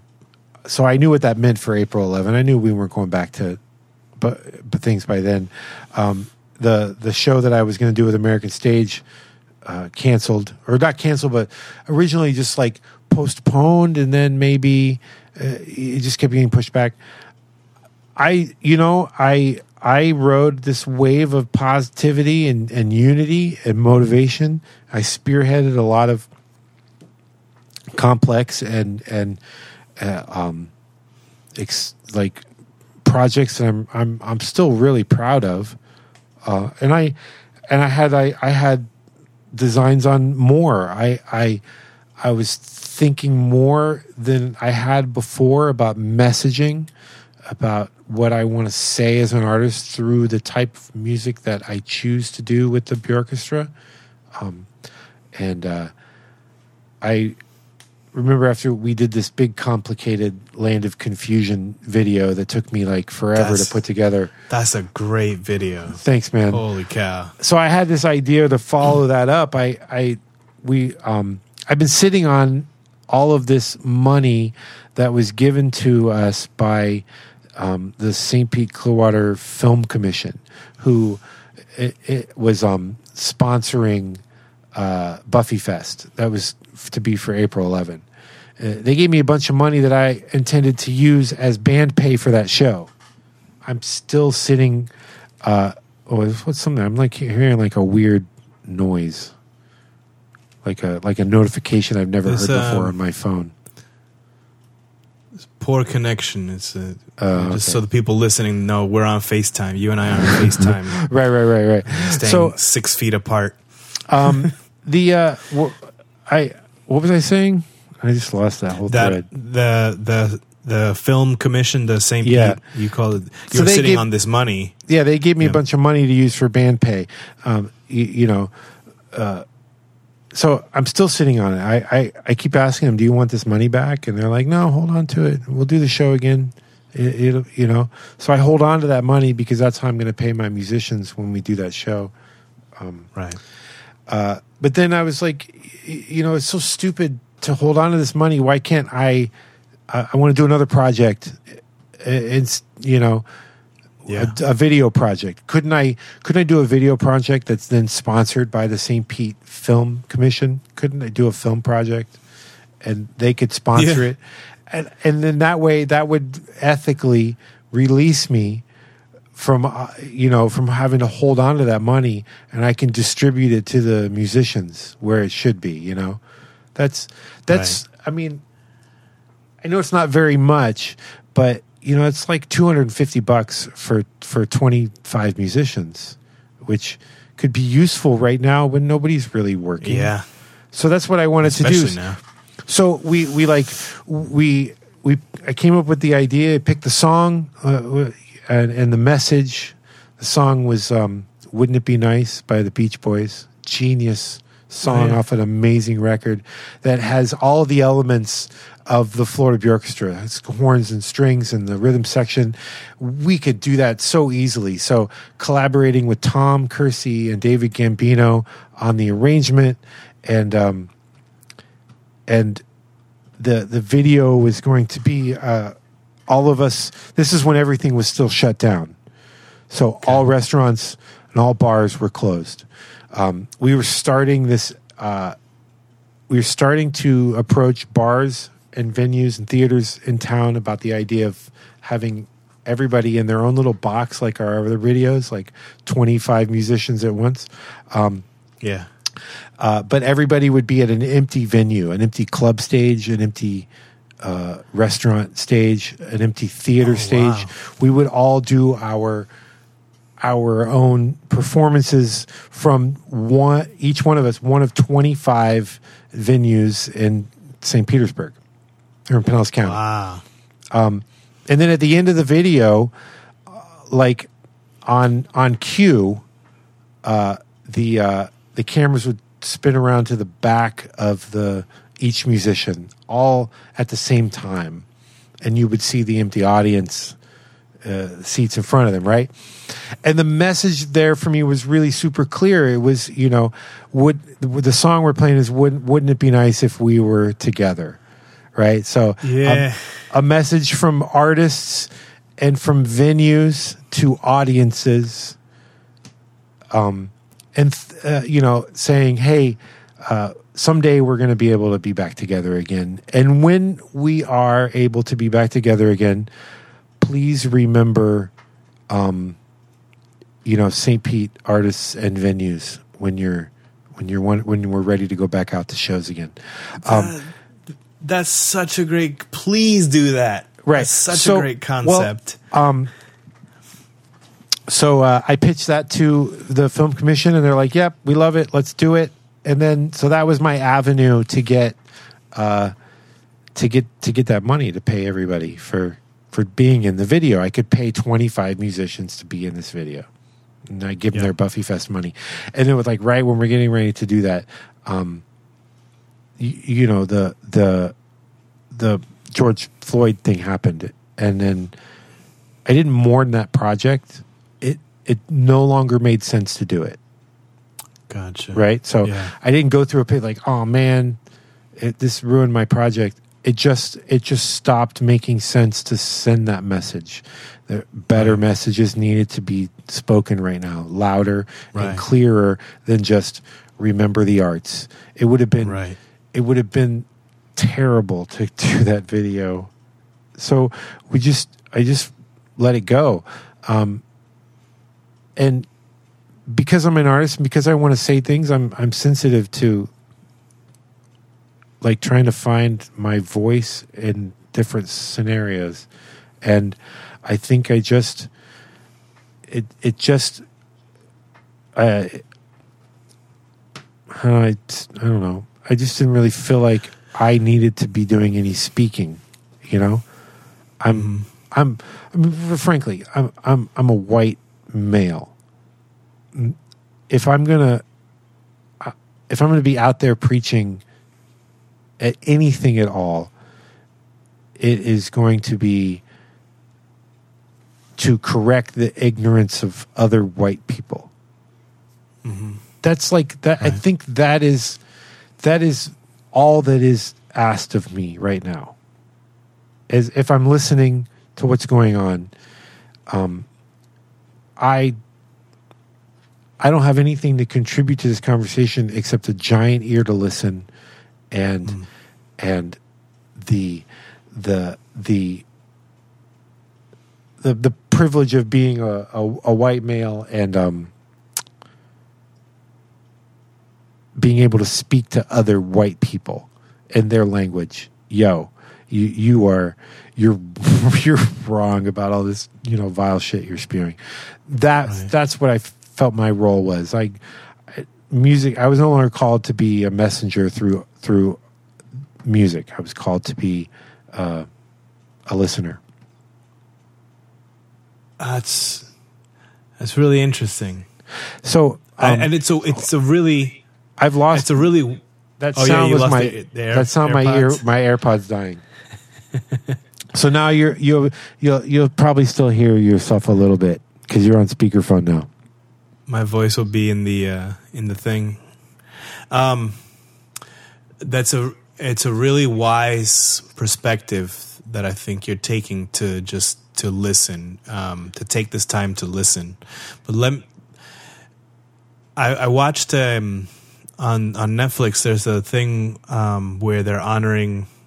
I think it's the Mark Twain Award. They're honoring Dave Chappelle, and Dave Chappelle wrote read this quote that I had. I'm looking at it right now. I had my sister make a sign of it. It's a Toni Morrison quote um, that I'll I'll read to you. I'll share with you. Yeah. This is this is precisely the time when artists go to work. There is no time for despair, no place for self-pity, no need for silence, no room for fear. We speak, we write, we do language. That is how civilizations heal. And you know, he read that and and um this was before uh, George Floyd. So I think some of that has changed. I think we as artists do need to speak, but what we speak or when we speak, now we need to be we uh, we should always be careful of it. We should always be mindful of what and when. Yeah. But I think it's um I think we as artists should speak, you know. I, I agree I with you. know what I agree, and I, I, I, you know, I think initially, I just, you know, when, when all that happened and this, the, all of the the civil unrest and the, um, it was it was demoralizing. Um, the way that uh, to to hear the the some of the opinions and just to see the world in so much pain yeah. it it was it had a pretty profound effect on me um and i saw myself like like if i'm gonna do a project now it's gonna take myself away from my family from my kids. I'm gonna sit back here in my office and i'm gonna work and i'm gonna work and i'm gonna work because that's what i do. And i felt like the world like this this shadow was passing over us of just grief and rage and and, and injustice. And i felt like it was my moment to to turn my attention more inward towards this family. Um and uh i kind of just stopped thinking about being an artist for a little while. It just felt like i needed to react to the world. I need to absorb listen to my listen to my friends listen to their voices and then try to figure out what if anything i would ever contribute to this to this conversation. And um i think slowly i'm i'm i'm ready to to to start projects again but i i, f- I feel like for the time being uh for f- f- in the foreseeable future i feel like my role is to use my my gifts um eh, to amplify other voices not necessarily my own you know? Sure. um, and, and and not even as a collaborator, you know, as someone who who directs a project with somebody else. I mean, more like in service of other voices. Yeah. I haven't found those projects, or rather, they they haven't found me yet. Um, I, we might be getting somewhere there with Jobsite. Job Site's going to theater's going to start um, a series of short videos that are going to be produced mainly by non-white voices in their it within and without uh, of their uh, their their basic talent pool. And I've offered myself, you know, for music for any one of those videos. But that's where I'm gonna put myself. I think is um, to to not try to insert myself into this narrative. Sure. To you know, I feel like I, f- I feel like we are where we are because white people have done enough of inserting themselves into everybody's narrative. Sure. You know, um, I'm not going to be some sort of white savior, you know, like like Tom Cruise in the Last Samurai or whatever. You know what I mean? Yeah. I'm not going to play that role either. I'm sensitive to that. I know, I- you know, I know what that Right. smells like. Right, My, you know, I'm getting just. It's just becoming. It just. It was whiplash. I think a long gut punch. The wind got knocked out of me. I, I Mm-hmm. um, and then you know, sort of going through the the stages of grief, and Yeah. uh, and that you know, small tangent. I think, I think that we are we're seeing like differences in, in how people approach the stages of grief. What are they? What's the the first one is Well, there's I don't know what the order is, but denial, anger, um, either sadness or depression. I don't know officially which of those. yeah, Um, I don't know that there is an and order. bargaining and then Bargaining, and right? then acceptance. Acceptance think- is last. I think. Yeah. I I th- I think that um I think that like the people that I, I don't know I, I'm I don't I'm afraid to name them but there there are two types of people in the world right now and when it comes to this pandemic and a, some of us are still stuck on denial and some of us are not and Right. I think you can probably make a clear line about how people approach masks on where they are in their stages of grief. We are all going through the stages of grief. The world has changed for all of us. Some of us that won't wear masks are still in the denial. We have trying to move past denial. We're trying to move into like bargaining, I think, right? right. Um, anyway, Well, I I just want to say like let's not forget at least uh, those of us in the musical arts that listening is a big part of what we do. Yeah. It's a big part of our art. So Yeah. you're not no one is ever wrong to stop what they're doing Right. and listen. Yeah. You know. and I, you know, I know, like, I know that the arts are the relief effort. They're they're part of it. They've always been part of the relief effort of of of any you know human catastrophe. That the arts is always there, and I tend to be part of it. I just you know it feels really strange. I stopped being an artist for a while. Sure. Um, uh, in a while is really just six, eight weeks. It's not really that long. It feels like forever. Right. Um, It reminds me of um and I wonder, I've never looked into this, but this thought just popped into my head. What did Picasso feel? That one of his most famous paintings is that is Guernica, right? This battle, this tragic event, and it's one of his most famous uh, pieces of art. But what did he feel, or how long did it take him to process that, to get Yeah. through that? You know, Yeah. But, you know, to put a point on it again, you know, going forward, I'm I'm I'm waiting for projects to find me where I can be in in service of other people who Yeah. who need to be heard now more than I need to be heard. I don't have anything to say except what other people are saying, except to be like, yeah, that what what you know what she said. That that's the kind of that's that's the messaging I want to be at right now. yeah, You know. that's great. So Jeremy, I, I think that's a that's a good place to to leave it. While Oh my god. Have we been Wait, how long have we been uh, doing this?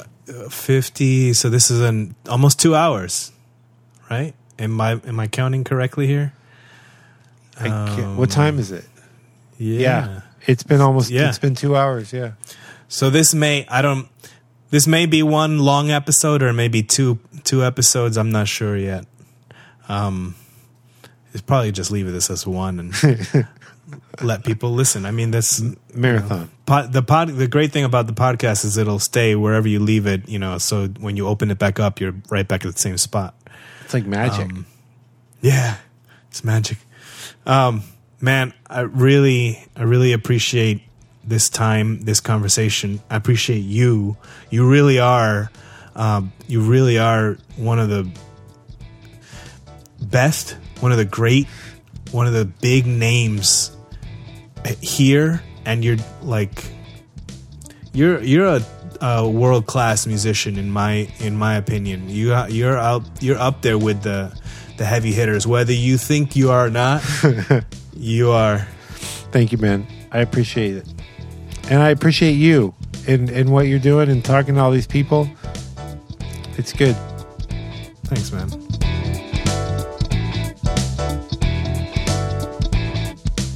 There is so much wisdom to that uh, right now. We should be listening. Um, we as artists do need to speak, but we should be listening. And Jeremy has the right approach to that.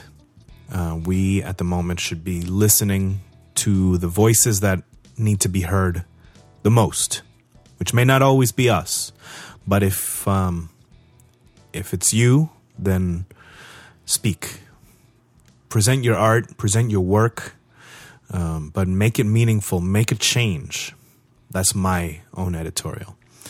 But um, there's Jeremy Douglass, and I'm really glad that I could have him on the on the podcast um, to talk about imposter syndrome, um, his experience with it, his coping mechanisms, uh, some thoughts on it, the uh, effects of the COVID pandemic, the effects of um, of the George Floyd murder on on him, on the arts, on his projects, um, and make sure you follow uh, the Florida Bjorkestra. They have their own website, Florida Bjorkestra, uh, spelled like the artist Bjork, the singer, B J O R K E S T R A. So Florida, B J O R K E S T R A dot com. And the same on Instagram, Florida Bjorkestra. And you can keep up with stuff as, you know, as we know, stuff is on pause right now. Um, but that won't always be the case. Uh, you know, go on Instagram, check out some of the pictures, some of the clips, go on their website to keep up with them and, and support a local, a local music collective and, um, support the venue, the, the Palladium in St. Pete and, you know, support local music. One other area of support that I would appreciate, if you're not already subscribed to this podcast, please do so. Uh, you can do it on uh, Apple Podcast, on Stitcher, on Spotify, on Pandora, on Google Podcast. Hit subscribe and keep up with. Um, you know, keep up to date with the episodes of this podcast. Uh, also, follow me on Instagram at Music Grind Podcast. And if you want to send me an email of, um, you know, whatever uh, topic or suggestion or questions you might have, uh, Podcast at gmail.com. That's how you can get a hold of me. And uh, yeah, that's. Um, that's all the news. Share this, rate and review. Uh, you know, do all the things. Uh, don't forget, you know, we are we are still in this pandemic situation, and numbers here in Florida have been rising. Please, please, please, please, just be safe, be smart about it, um, be conscientious of your fellow people, your fellow humans. Wear your mask, wash your hands. I mean, you should have been washing your hands already. Let's be real. I don't know why that has to be said. Wash your hands. Wear the mask. Uh, be safe. Be uh, socially distant when you need to. And um, yeah, thanks for listening.